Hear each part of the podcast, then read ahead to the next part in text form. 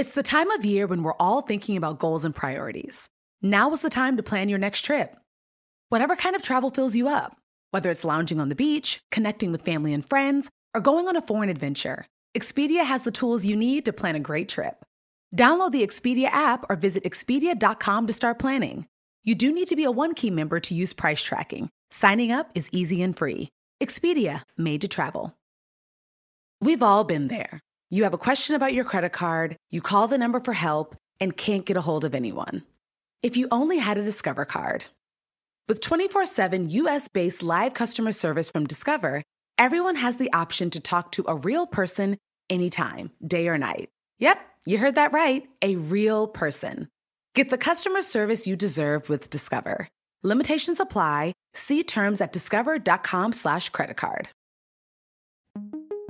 I'm Oprah Winfrey. Welcome to Super Soul Conversations, the podcast. I believe that one of the most valuable gifts you can give yourself is time. Taking time to be more fully present.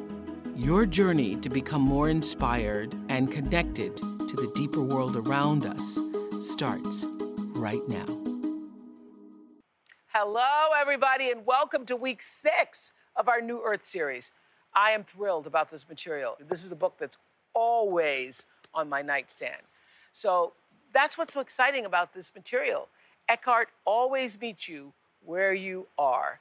So last time, he introduced us to the concept of the pain body.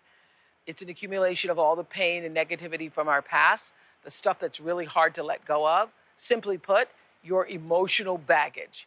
According to Eckhart, though, the pain body is the source of all the friction in our lives. We all carry our own to one degree or another. For some people, it's stronger than others, and we've all met people with some heavy, heavy, heavy pain bodies. But the good news is you can free yourself from the pain body. After all, chapter six is called Breaking Free. So today we explore what triggers that pain body and how we can begin to free ourselves from its grip. We're also going to look at how the pain body affects children, how you pass it on. So, parents, you don't want to miss this. Let's get to it. Open up your books. Here's A New Earth, Chapter 6. Welcome again, Eckhart Tolle. Thank you. Thank you. One of the things that we both look forward to every week is the energy that we feel from all of you out there. I consider this to be a sacred moment when we can all come together and in community this way and share in this work. So, wherever you are right now, I thank you. Eckhart Tolle thanks you for awakening with us. One of my other favorite books is a book that Eckhart Tolle had written um, I don't know how many years ago. The copy. Oh, a few years ago. A few years ago. And it's a little book with wonderful passages in it. And it's called Stillness Speaks. It really speaks to, just on a different level, what we've been talking about in New Earth. It says, Stillness is your essential nature. What is stillness? The inner space or awareness in which the words on this page are being perceived and become thoughts. Without that awareness, there would be no perception, no thoughts, no world. You are that awareness, disguised as a person.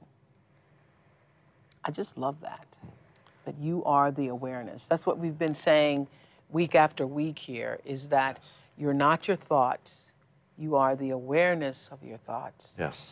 Disguised as a person. Yes.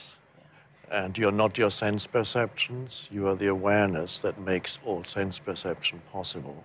You're not your emotions, you're the awareness that makes all these emotions possible. So that's the, and that's the dimension where you are timeless. Everything mm-hmm. else is time. So when you lose touch with your inner stillness, you lose touch with yourself.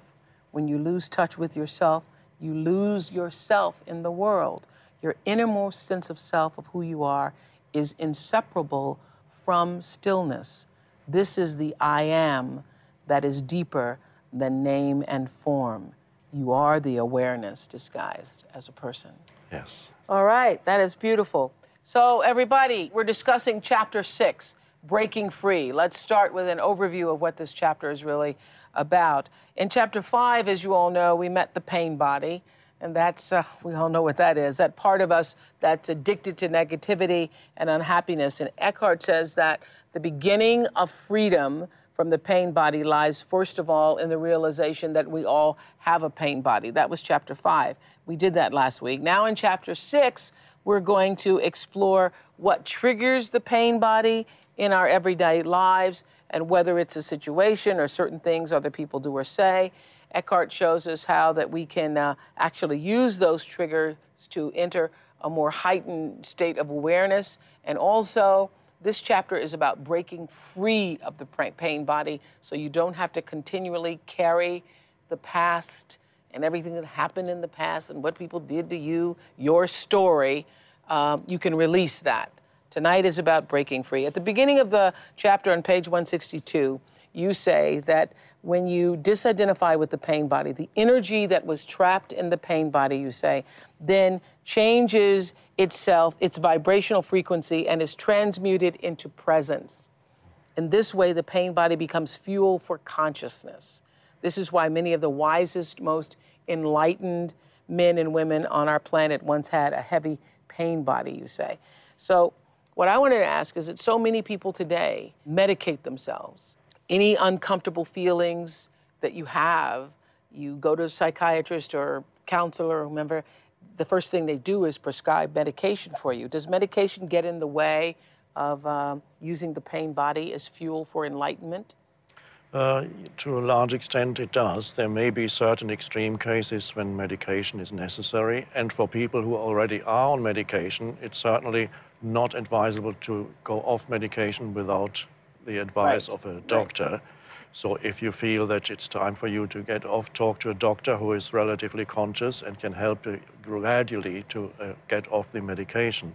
So it's really a question of not giving in to this culturally conditioned behavior that says whenever you feel some discomfort inside yourself or emotional disturbance, immediately to seek some external help in the form of a substance that you ask your doctor to give you. Rather, learn to be with inner discomfort that arises, learn to be with emotional pain that arises, rather than wanting to eliminate it, uh, learn to accept it. Acceptance is one of the main uh, focal points of this teaching.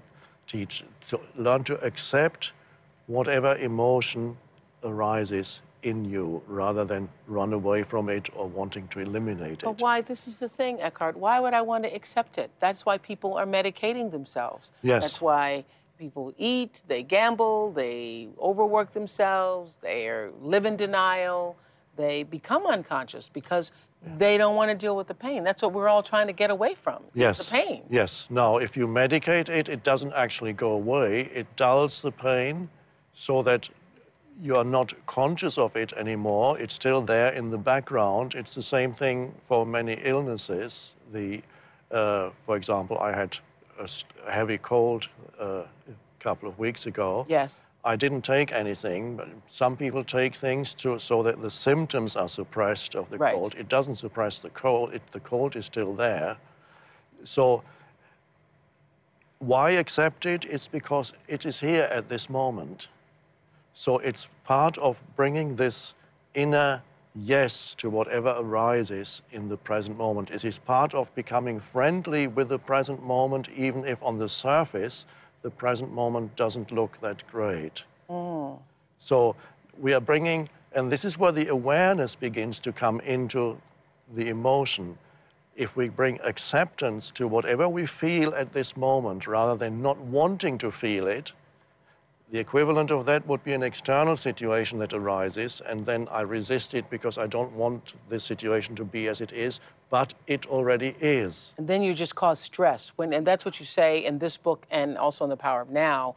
Wanting something to be different than it is is what causes stress. And creates further negative emotion. If there's some emotion in you that is not pleasant, and then you don't want to be feeling what you feel, creates on top of the emotion that's already there another negative emotion that wants to deny what's there. So the best thing to do is to feel it, accept it, allow the feeling to do whatever it's going to do to you, make you feel sad or Yes. angry or upset or whatever, and then choose to do something about that. Yes. Or First- not. Yes. Realize first that you are the awareness for that emotion. You are the space for it. You are the awareness disguised as a person. You are not the emotion. You are not the awareness. Okay. Uh, so then already a shift has happened because if you completely identify with the emotion, then the emotion will very quickly rise into your mind and it will control your thinking. So, And you will think it's you. yes. Yeah, you will think it's so you. So you will be identified with the emotion. Let's Yeah. say it's anger that arises. Yes. A slight trigger triggers enormous anger, and immediately you start to think angry thoughts. Correct. Or if it's sadness or depression, you immediately start to think thoughts that reflect the emotion. And the pain body loves that because the pain body will feed on the energy of your thinking. That's right. And once you are trapped in the vicious circle between emotion and emotional thinking, when all the self talk in your head, that is, everybody experiences most of the time, the self talk in the head then becomes the voice of the pain body that is mm-hmm. talking in your head. And then all your interpretations of other people, of events, will be totally distorted and very negative. Because you say at the bottom of page 162, when you realize that pain bodies unconsciously seek more pain, that is to say, they want something bad to happen, you will understand that many traffic accidents are caused by drivers whose pain bodies are active at the time. When two drivers with active pain bodies arrive at an intersection at the same time, the likelihood of an accident is many times greater than under normal circumstances. So, is it always the pain body that attracts accidents and other bad things? No, No. no, that's just one factor that is often there, but there are many other factors that could attract an accident. Uh, many people are not not fully present when they drive. Well, Dave is from Madison, Wisconsin. Dave, thank you for joining us. Hi, Oprah. Hi. Eckhart. Hi. Your question is? First off, I just want to say thank you, thank you, thank you to both of you. You are welcome, welcome, welcome. My question is when my wife and I have a disagreement, she comes back hours or days later wanting to rehash that disagreement. And she always feels there has to be a wrong or a right to it. How can I get her to live in the present and get the ego out of the way? Now, you need to see w- what is your role when you have disagreements at home. Uh, I assume that your wife has a pain body that becomes active at that time. And when you have disagreements, uh, is your pain body also a contributing factor at home, or do you feel that it is just your wife's pain body? How, in other words, do, how do you feed into how, what is your part in the disagreement and in the energy field there? Yeah, how are you playing into the drama of it, Dave? I, I don't play into the drama of it, and that seems to initially increase it more on her behalf. and then, but lately, after going through the book, um, I find that I look for a, a single thing. Um, her eyes are beautiful, and I just think of those, and I take to a different place inside myself and it seems that it kind of it just diminishes on her behalf then Now, when you disagree or you have an argument, uh, that means to some extent uh, you must be identified with a mental position. And because if you don't have a mental position that you identify with, there is no argument. Correct.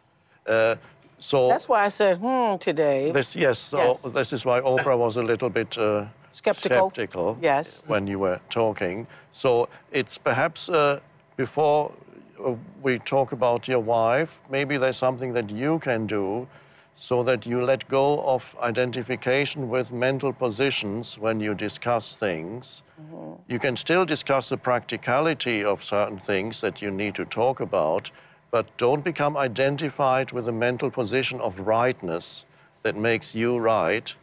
And because that is what the ego thrives on, and that is what feeds the pain body. Whenever you the- identify with anything, it be, it's the ego. Yes, That's whatever you're you identify with becomes ego. Mm-hmm. So uh, perhaps bring more vigilance into, especially sit- when you see a situation is developing that is going, going to become an argument. Or you can see that the, the pain body in your wife is becoming active again.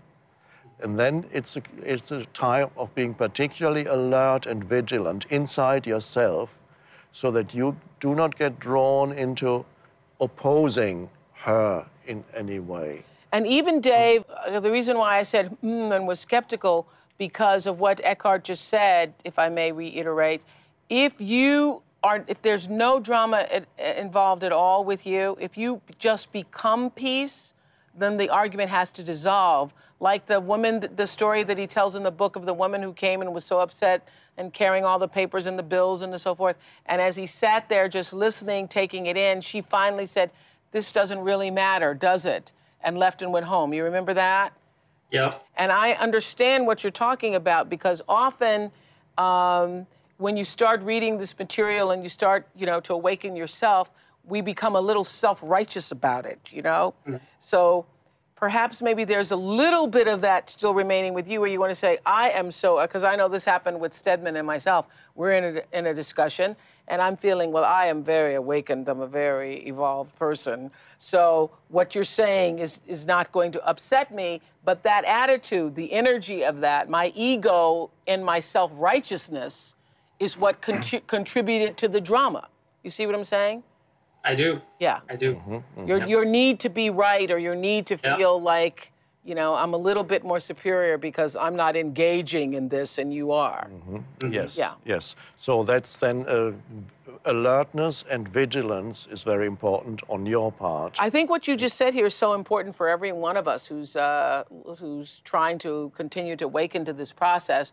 That whenever there's an argument or disagreement, the thing is, is to not to, and, and it's a, not to ever make it about the other person, even though it seems to be. Mm-hmm. The question is not what can I do for my wife, for my partner, for my boss, mm-hmm. for my coworker, mm-hmm. but it is what can I do in the situation. Yes. Right. That's that's, that's always. What is my contribution to it? That's right. That's yeah. primary. And then uh, your wife, I don't know whether she uh, has any interest in uh, spiritual teaching or the pain body? Have you ever mentioned to her the pain body, not while there's a pain body attack happening, but when the pain because body you is... said nobody hears you when you no, say No, because when you, cannot talk to the pain body about the pain body, yeah. uh, the, that was actually dangerous because the pain body will throw something at you.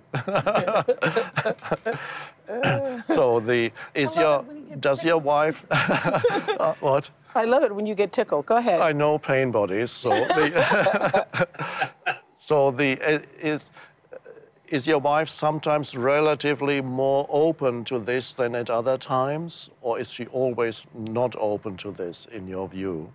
She's not open to it to this point, but when I was running off the sheets for this week's class, she picked them up out of the printer and she read them over and she said, Hmm, you're talking about me. so maybe that opens the book. Yes, yes, yes. Opens the door. Dave, thanks so much for your question. Thanks so much. Thank you. Thank you. Well, many acts of violence, you say on page 163, are committed by normal people who temporarily turn into maniacs. Does this mean that you think people are not responsible for what they do when possessed by the pain body? No, that's what I say. They are not responsible. As we mentioned Jesus on the cross when he said, they know not what they do, mm-hmm. meaning they are so unconscious, they are in the grip of an energy field. Mm-hmm which they cannot control. They don't even know that they are in the grip of this energy field because it has taken complete possession of them. So, in that sense, I say they are not responsible, which does not mean that they do not suffer the consequences of their actions. Mm-hmm. So, it almost looks like a little bit of a paradox. Yes, no, they are not responsible. Nevertheless, karmically, they will suffer the consequences of their unconsciousness because uh-huh. human beings are our purpose is to evolve into conscious beings. So if we are not evolving into conscious beings, then we suffer. Right. The less, the more closed we are to this evolutionary impulse of evolving into conscious being, of the flowering of consciousness, Right. the more close we are to this, the more we suffer. And so these people who inflict violence on others, who make others suffer, also make themselves suffer. And they suffer the consequences karmically, and sometimes the karmic consequences come in the form of the legal system. So they, the pol- right.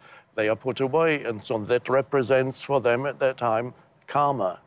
And then there's always the possibility when they are in deep suffering because of something that they did in a state of complete unconsciousness, when they then are in deep suffering, perhaps in prison, whatever they may be, there's always the possibility then of awakening through the suffering that they inflicted on themselves, on others also. Because you say on page 164, when you can't stand the endless cycle of suffering anymore, you begin to awaken. So the pain body too has its necessary place in the larger picture. But there are a lot of people who never awaken. They just, you know, the pain body just, they die with it. Yes, that is true. Uh, then there's always a chance that the unawakened consciousness awakens in some other form, in some other situation. So, but the entire universe is going in that direction of Awakening. awakening. So it is the more we are open to this, Because and we have to, or we're we going to have die. to, yes, as the human We're gonna evolve species now, uh, the, the impulse, the awakening impulse has been there for a million years longer. But for us now, we have arrived at this critical point where humanity, if humanity does not embrace this new state of consciousness, the awakened state, then humanity is not going to make it. Uh, on a cosmic scale, even that doesn't matter. And whatever gain there has been achieved in the awakening of consciousness on this planet is not going to be lost.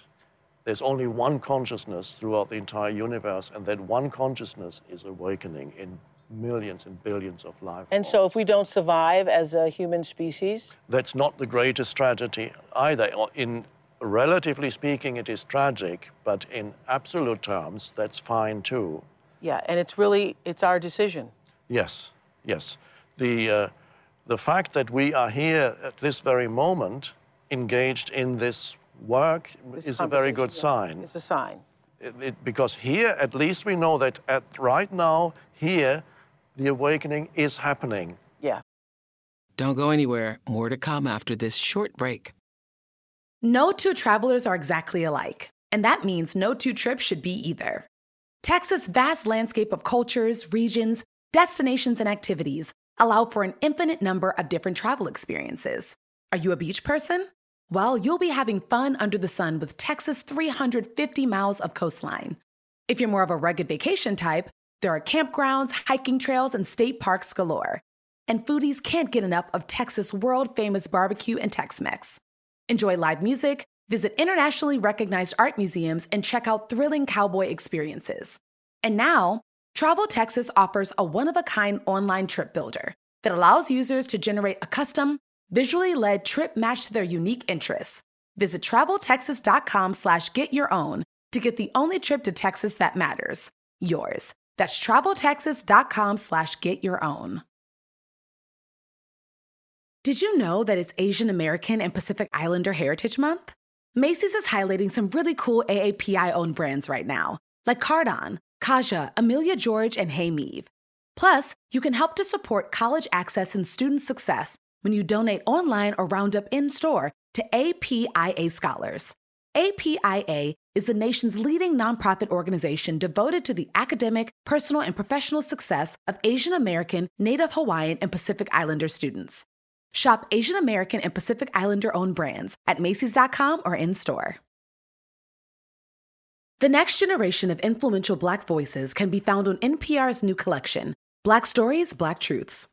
Black Stories, Black Truths is a celebration of Blackness from NPR. Each of NPR's Black voices are as distinct, varied, and nuanced as the Black experience itself. In the Black Stories, Black Truths collection, you'll hear stories of joy, resilience, empowerment, and creating world shifting things out of struggle.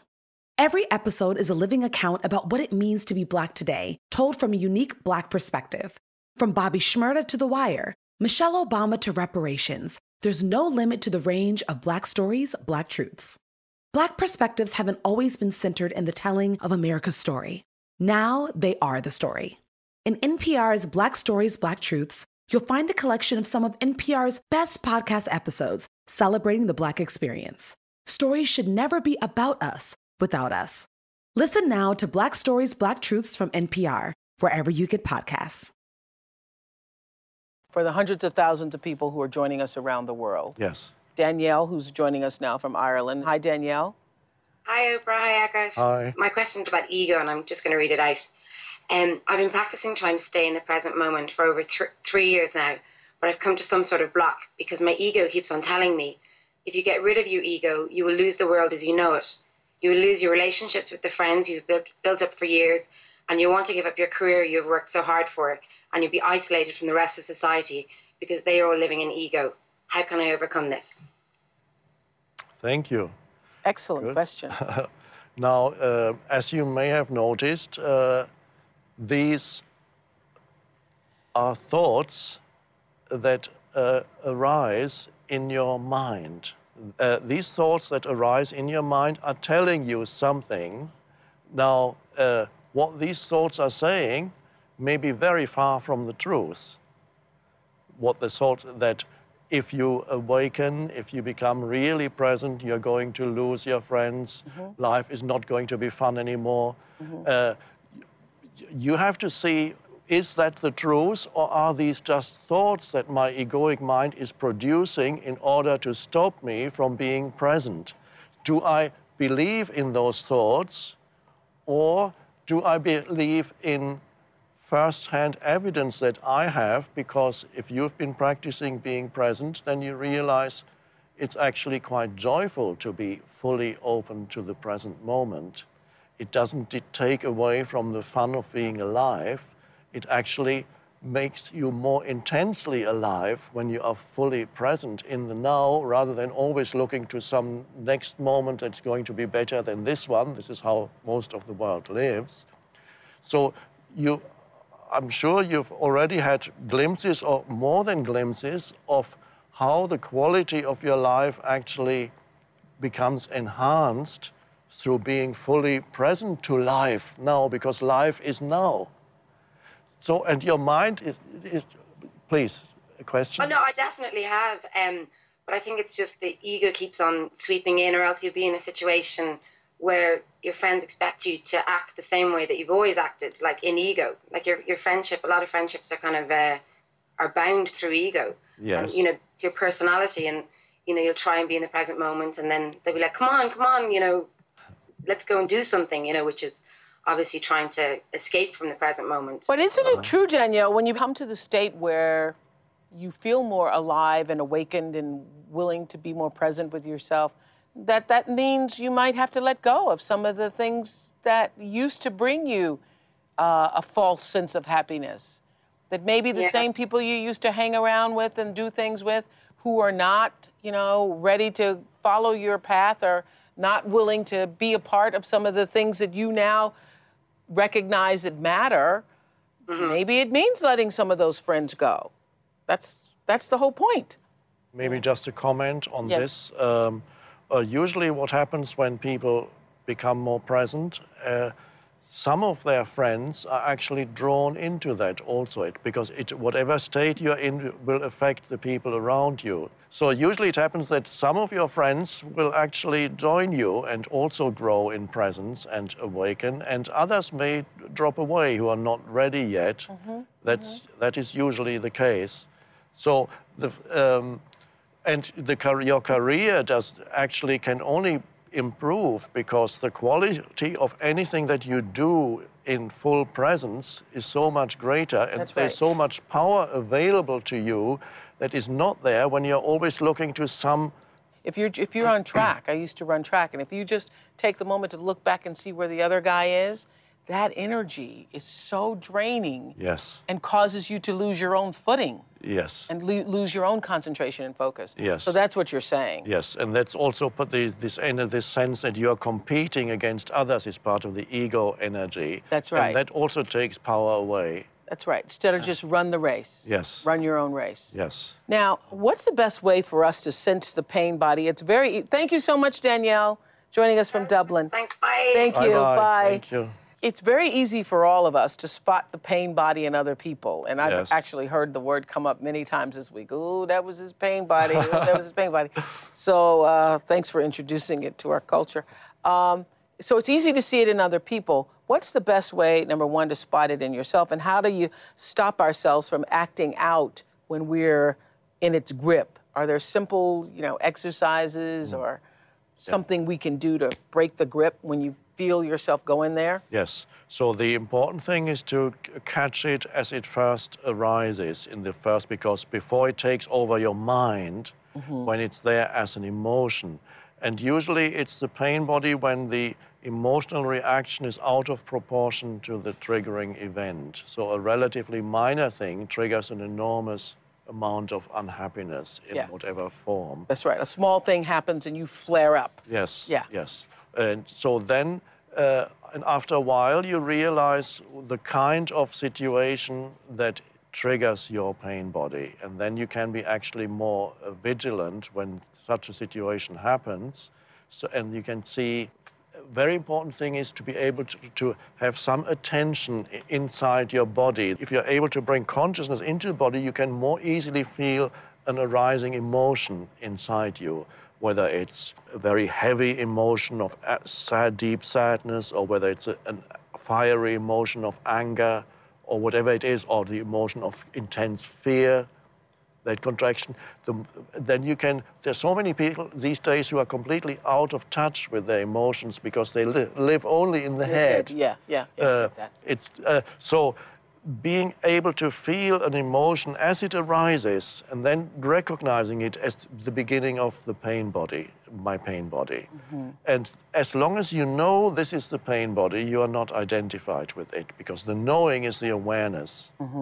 Uh, so when you, if you can catch it early on, and then it may still grow, should, suddenly the, the fear, fear may become very intense, or the anger, or whatever form the pain body takes, but you will be there as the awareness in the background while it happens. And one thing that doesn't happen is that the pain body cannot control your thinking because you're shining the light of consciousness on it. It cannot then creep into your mind and suddenly make your mind think what it wants to think. Mm-hmm. So remain there as the awareness for it and say, oh, there's the pain body. Then it cannot renew itself and it also cannot control your behavior, your actions. All it is that you have contained it, not through holding it down, but you have contained it there through your presence Okay. and then it can't renew itself through in that situation. So it suddenly it comes up, but it cannot renew itself, and then it will subside again. Uh, no, but the pain body being very clever, it'll then wait for a more suitable opportunity when you are less conscious than at that moment, and then it'll come. will try again. And for example, it's like you're always being tested. Yes, the pain body is like a little, little wild animal or something. It's always it's there in the background. Say, okay, what's the situation? Can I? Am I going to come out now, or is it the situation not, not right? He's too conscious. Is the pain body also your ego, Eckhart? the, the pain body is an as, the emotional aspect of ego. Mm-hmm. So the, when you identify with the pain body, it becomes part of the ego because whatever you identify with becomes part of the ego. When you don't identify with it, it's no longer part of the ego. All right, because what you identify with is the ego. Yes. I like this question from Lorraine from Vancouver, British Columbia, who writes I attract negativity. It seems that my whole world is one big fight. I just want people to stop instigating fights with me. I don't deliberately go out and begin uh, conflict, but it comes to me. I hate it. I just want peace. What's the problem? Isn't that interesting? Yes. Yes. Yes. Now, this is uh, whatever you experience uh, repeatedly and frequently externally is a reflection of your inner state. So you attract certain things into your life that reflect your state of consciousness.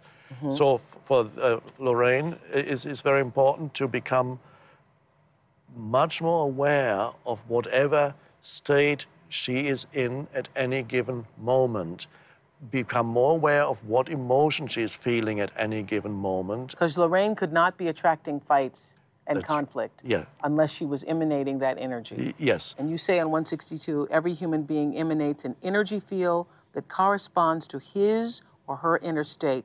Most people can sense it, although they may feel someone else's energy emanation only subliminally. That is to say, they don't know that they sense it, yet it determines to a large extent how they feel about and react to that person. yes. Yeah. And so there are two aspects to the your inner state. There's the emotional aspect to your inner state. What is the energy of the emotion that you feel?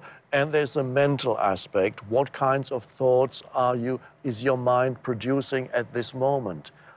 Is your mind producing negative thoughts? What what kind of thoughts? So you need to be there as the awareness become aware of what, what is that I feel right now? What is my state at this moment? That's a good question to ask yourself. What's my inner state at this moment? At the moment that somebody uh, instigates a fight with her? no. No. Normal moments when you're not being challenged. Okay. Because all these accumulate, your normal state of consciousness eventually produces some external event.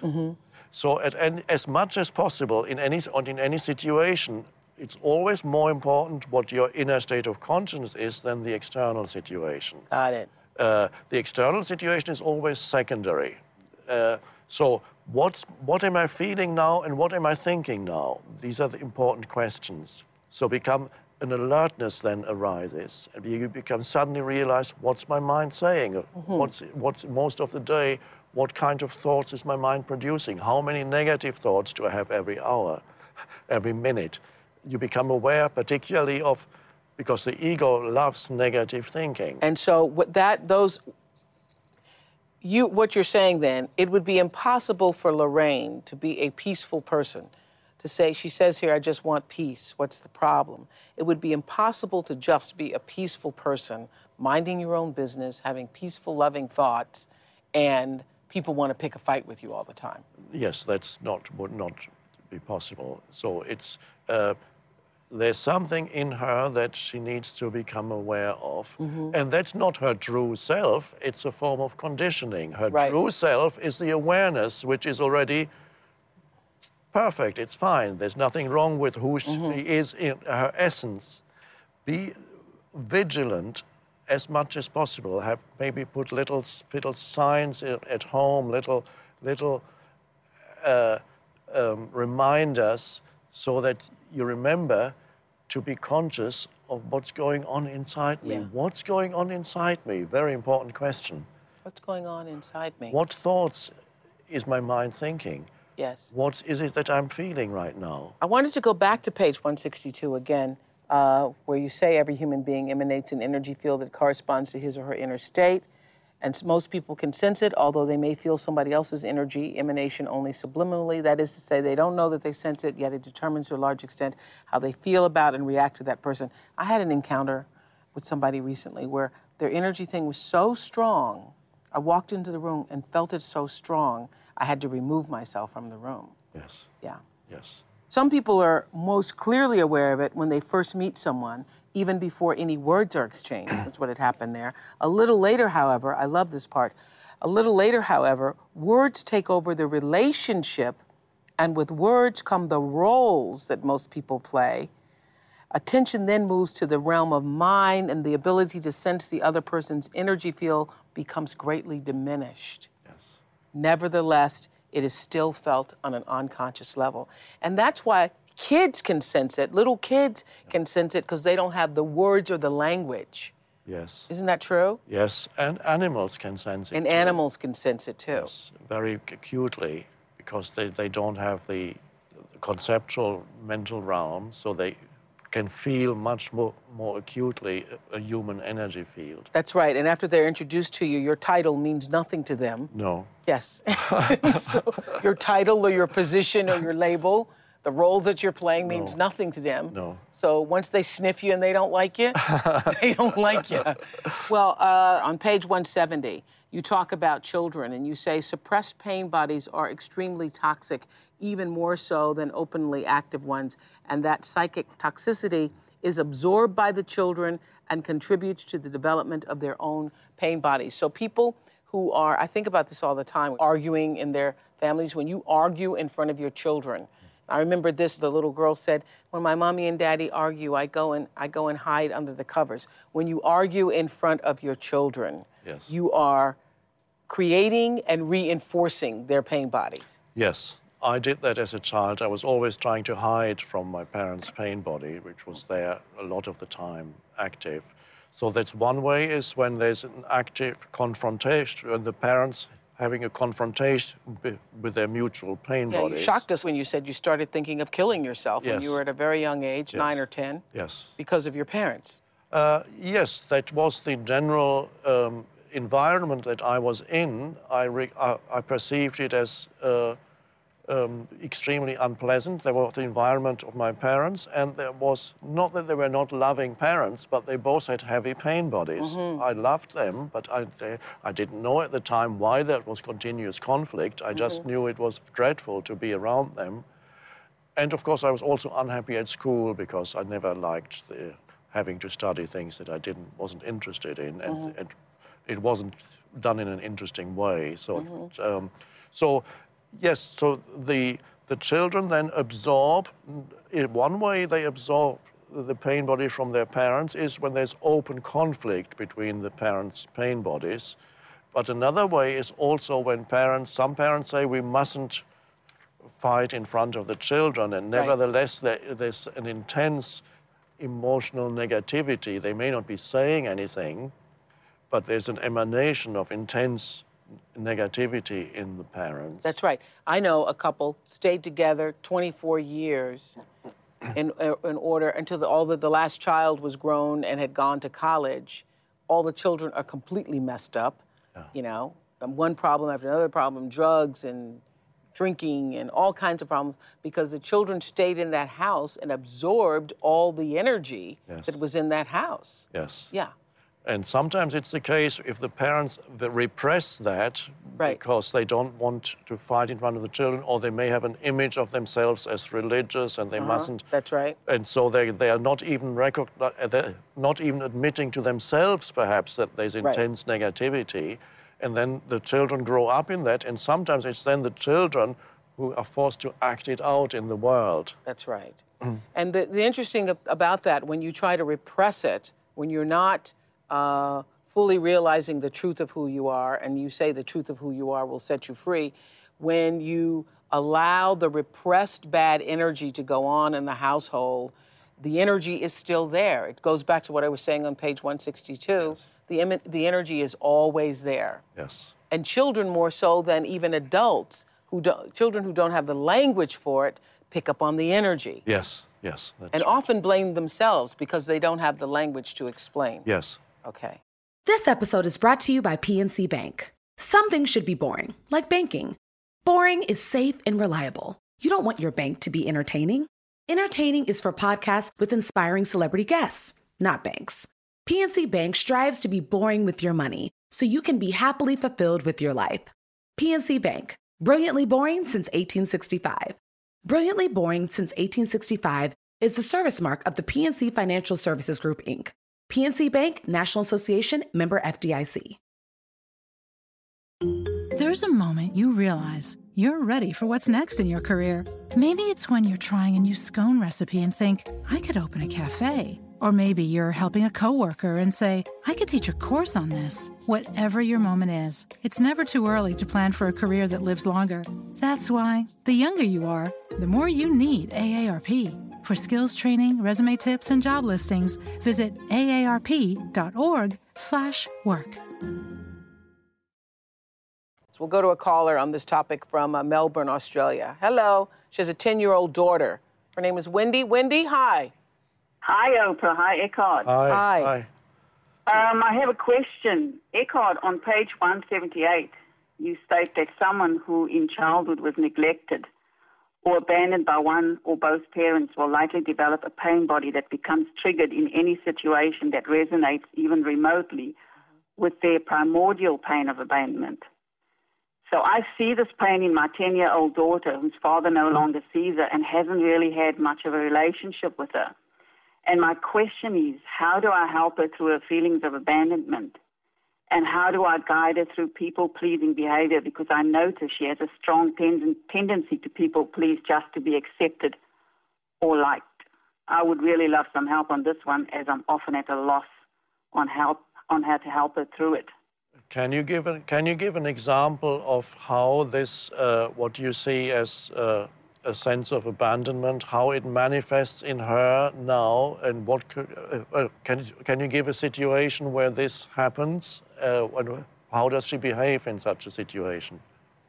Well, often uh, there's been occasions when they have little parties at school and, and children get invited. And if she's one of the kids that's excluded, because obviously not everyone gets invited to everyone's birthday party, she's so traumatized by it. And she cries and she doesn't understand. And she comes and she says they don't like her or they don't love her. And then she'll try to often buy their friendship. She'll take things to them, you know, take gifts or take Easter eggs lately and things like that. And I just think, oh, how do I how do I get her through this? You know, she wants to be liked all the time and she wants approval. Oh. So your but child... It's a, it's a case of intense tears and trauma. She is now 10 years old? 10 years old, yes. Yes.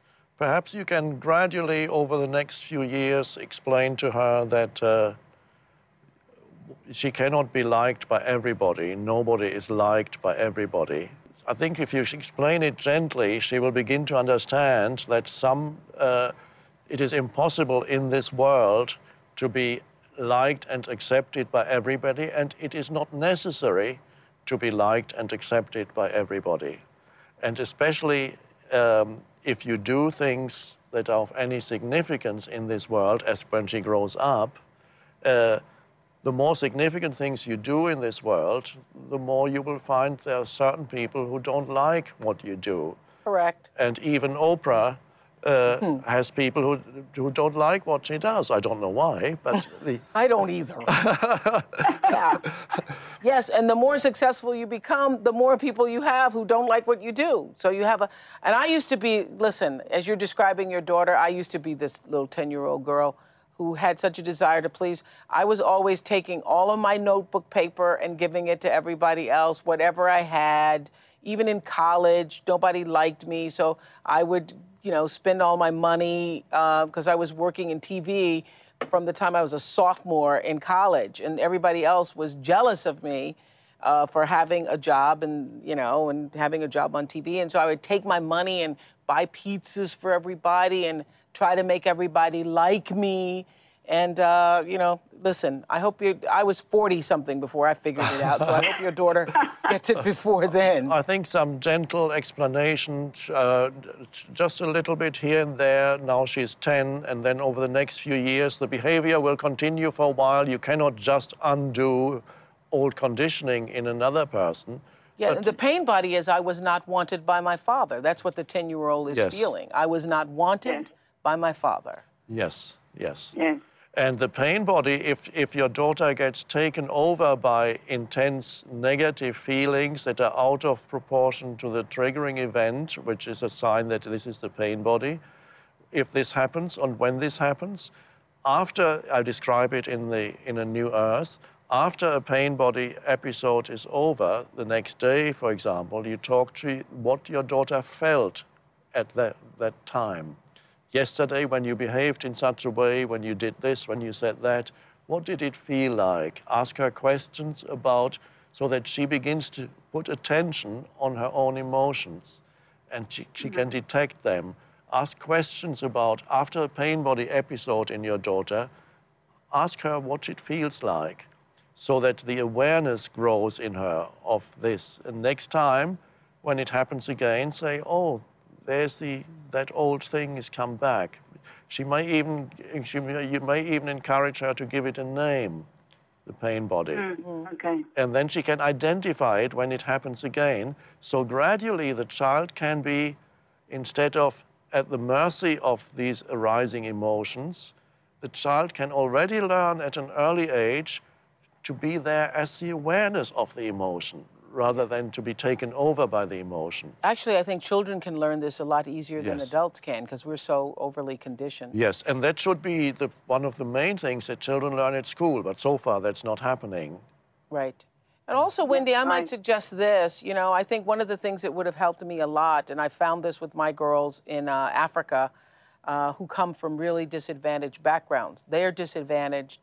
And one of the things I want to teach them is a life of service.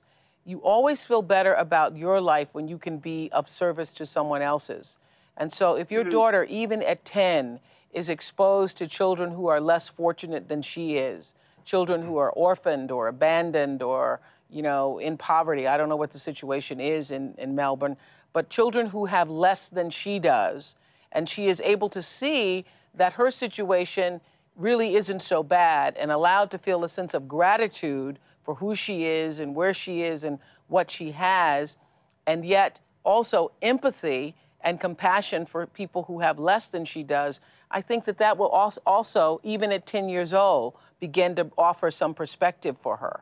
Yes, absolutely. Yes, I agree. Yes. Mm-hmm. Yep, absolutely. Yes. Thank you so much for your call. Thank you very much. Thank you. Thank okay. you. So, breaking free, how do we do it? You say, how long does it take to become free of the, the pain body on page 183? Tell us how long. the important question, as I say, is not how long it takes to become free of the pain body, but how long does it take for me to stop identifying with the pain body? That's because it's more important to stop identifying with it because in one sense you're already free. The pain body may still be there in you for a while. Mm-hmm. But when you stop identifying with it that's freedom already. You say the answer is, of course, that it depends both on the density of an individual's pain body, some are more dense than others, yes. as well as the degree or intensity of that individual's arising presence. yes. So the more you're able to bring that sense of awareness, or as I said in the beginning, that that you, you who is disguised That's as awareness, that awareness is you disguised as a person. The more you can be present with that, yes the more it dissipates. yes It And- doesn't happen instantly. No, but every time you disidentify, every time you are there as the awareness, the energy of the pain body already diminishes.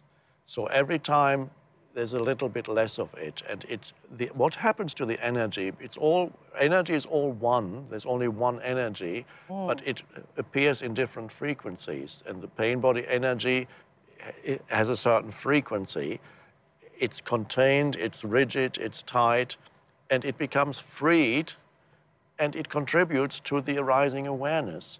And you say, but it's not the pain body, but identification with it that causes the suffering. That's right. The pain body itself is only. There's no power over it. No. And it's not suffering anymore when you don't identify with it. Then it's only an unpleasant feeling inside you. You can hardly call it suffering.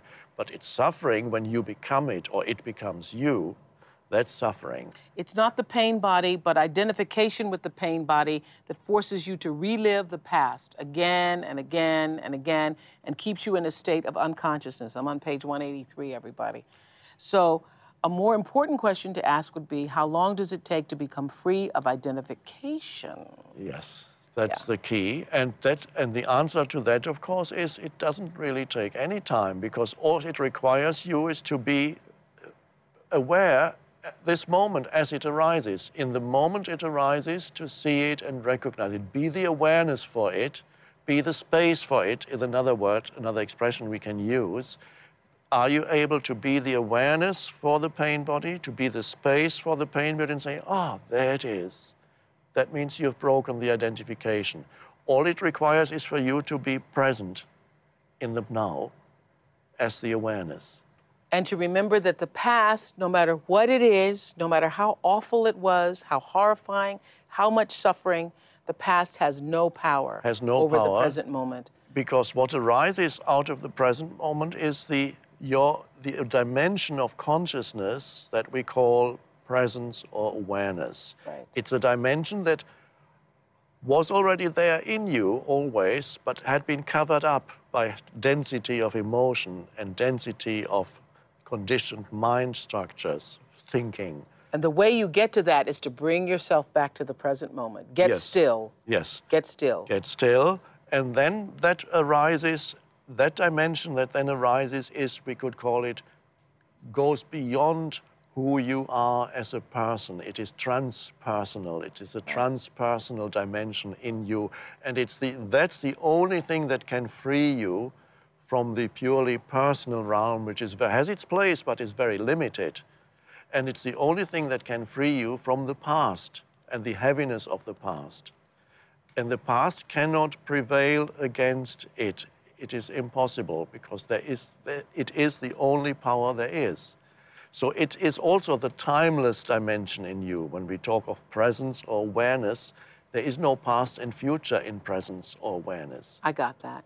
When you say on the uh, page 184, when you feel the pain body, don't fall into the error of thinking there's something wrong with you, making yourself into a problem. Yes. Because the ego loves that. Yes. Okay, the knowing needs to be followed by accepting. We talked about that a lot tonight.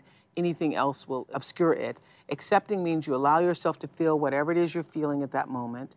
You can't argue with what is. Well, you can, but if you do, you suffer. That's how we suffer. Through allowing, you become what you are vast and spacious. You become whole. You're not a fragment anymore, which is how the ego perceives itself. Your true nature emerges, which is one with the nature of God. And then you say, Jesus points to this when he says, Be ye whole, even as your Father in heaven is whole. The New Testament's be perfect is a mistranslation of the original Greek word, which means whole. This is to say, you don't need to become whole, but be what you already are, with or without the pain body. Yes, yes. You're already that. Now, this brings us to the question that Denise in Michigan asks. She says, Is Eckhart perfect? Eckhart, you seem to be almost perfect, although I know nobody is. Do you ever yell? Do you ever get angry or feel sad? I'm not perfect because the form cannot be perfect. Every form, by the very fact that it has form, is one thing but not the other. So, whole, yes, I'm, I feel that I'm aligned with something far greater than the little person. Mm-hmm. And, that, and that is where I rest, and that is where inspiration comes from, where the teaching arises. This is presence. Mm-hmm. And it is, it is not it goes far beyond this little person. This little person is insignificant. It doesn't matter very much to me. so this, I don't look for perfection. I don't look for perfection in myself because that would be terrible frustration. Mm-hmm. I do things that people perhaps would regard as not perfect. I, I I'm waiting to hear. I, I, okay, I, I, have a glass of wine. I drink. I like my glass of wine occasionally. I drink coffee at Starbucks almost every day. And sometimes people come up to me and say, "You are drinking coffee. You shouldn't be drinking coffee. What do you need coffee for?" I say, "Why not? I enjoy it." Mm-hmm. So I enjoy all kinds of things. I don't have many negative emotions. I can't think the last time I even had a negative emotion, but it's possible. I perhaps I remember maybe some years ago, yes, I was watching and people were mistreating an animal and I yeah. suddenly felt anger. Uh-huh. So it can happen. And what did you do when you felt the anger? What did you do with that anger? Did you say, oh, I'm feeling anger? You noticed the anger? Yes. Mm-hmm. And the situation, somebody else interfered at that very moment. Otherwise, I had already taken steps uh-huh. towards stopping it. And so uh, the anger was there, I felt it, and it was in my system for a couple of minutes as a vibrational, intense vibration in the body. And then it dissipated. I let it go like the So duck. you don't just like, like little things don't upset you ever? Oh, no, no. I've let go of, I had so much of that in the past, so much suffering with all kinds of little things. Uh, it's it's not worth it. Yeah, I never understand this because I'm not, you know, I don't get triggered by, uh, you know, automobiles or driving or stuff. I never understand the people, the road rage. That's no, pain body, right? Yes, and and the continuous. I never understand why not getting in a, not being led in a line or being cut off. Why that would cause you to be so no, crazy. I don't understand it either. But for many people, that is something they personalize the traffic. So it's an egoic uh, phenomenon so when, when somebody does something, they regard it as a personal insult to them, to their dignity or whatever. Really?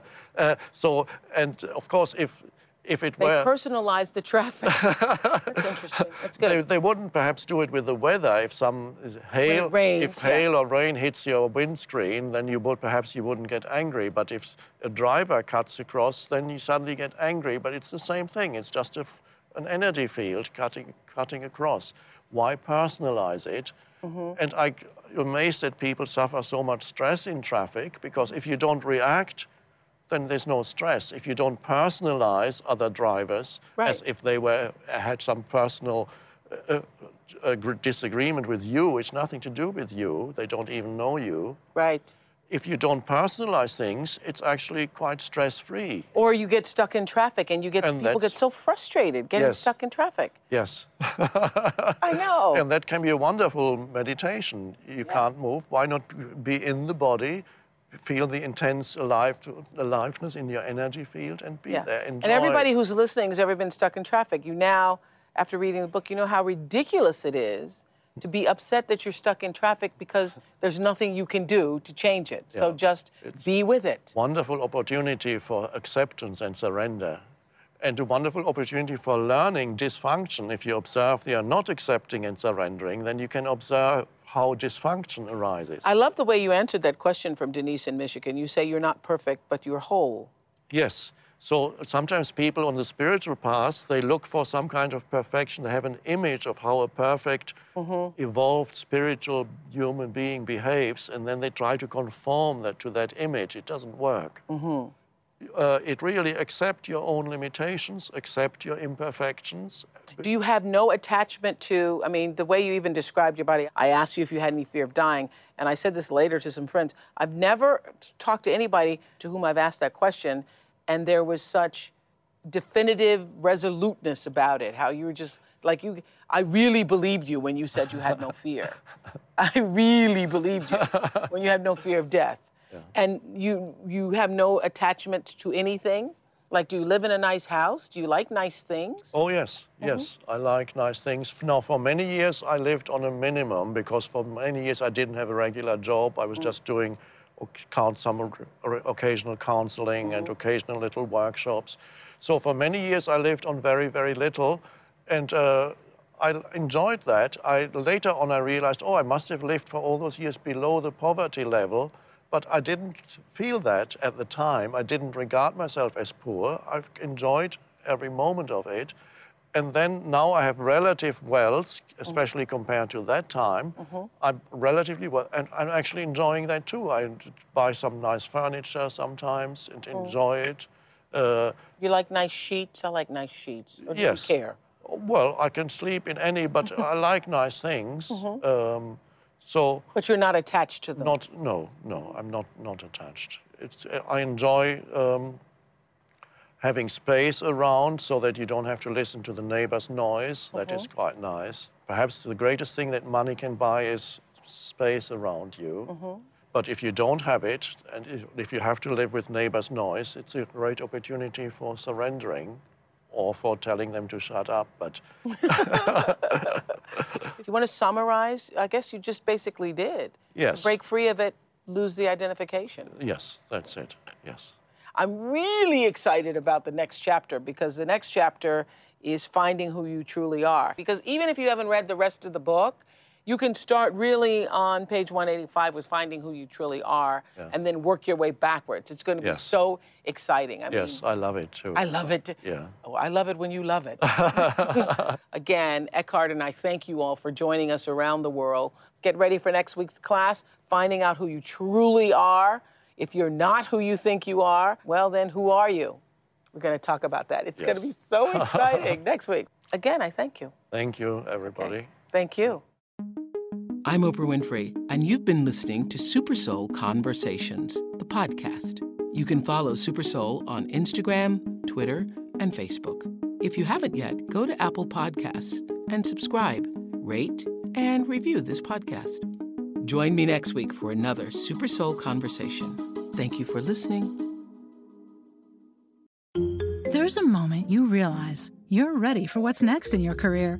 Maybe it's when you're trying a new scone recipe and think, I could open a cafe. Or maybe you're helping a coworker and say, I could teach a course on this. Whatever your moment is, it's never too early to plan for a career that lives longer. That's why, the younger you are, the more you need AARP. For skills training, resume tips, and job listings, visit aarp.org/work. Life is a highway, and on it there will be many chicken sandwiches. But there's only one McCrispy. So go ahead and hit the turn signal if you know about this juicy gem of a detour.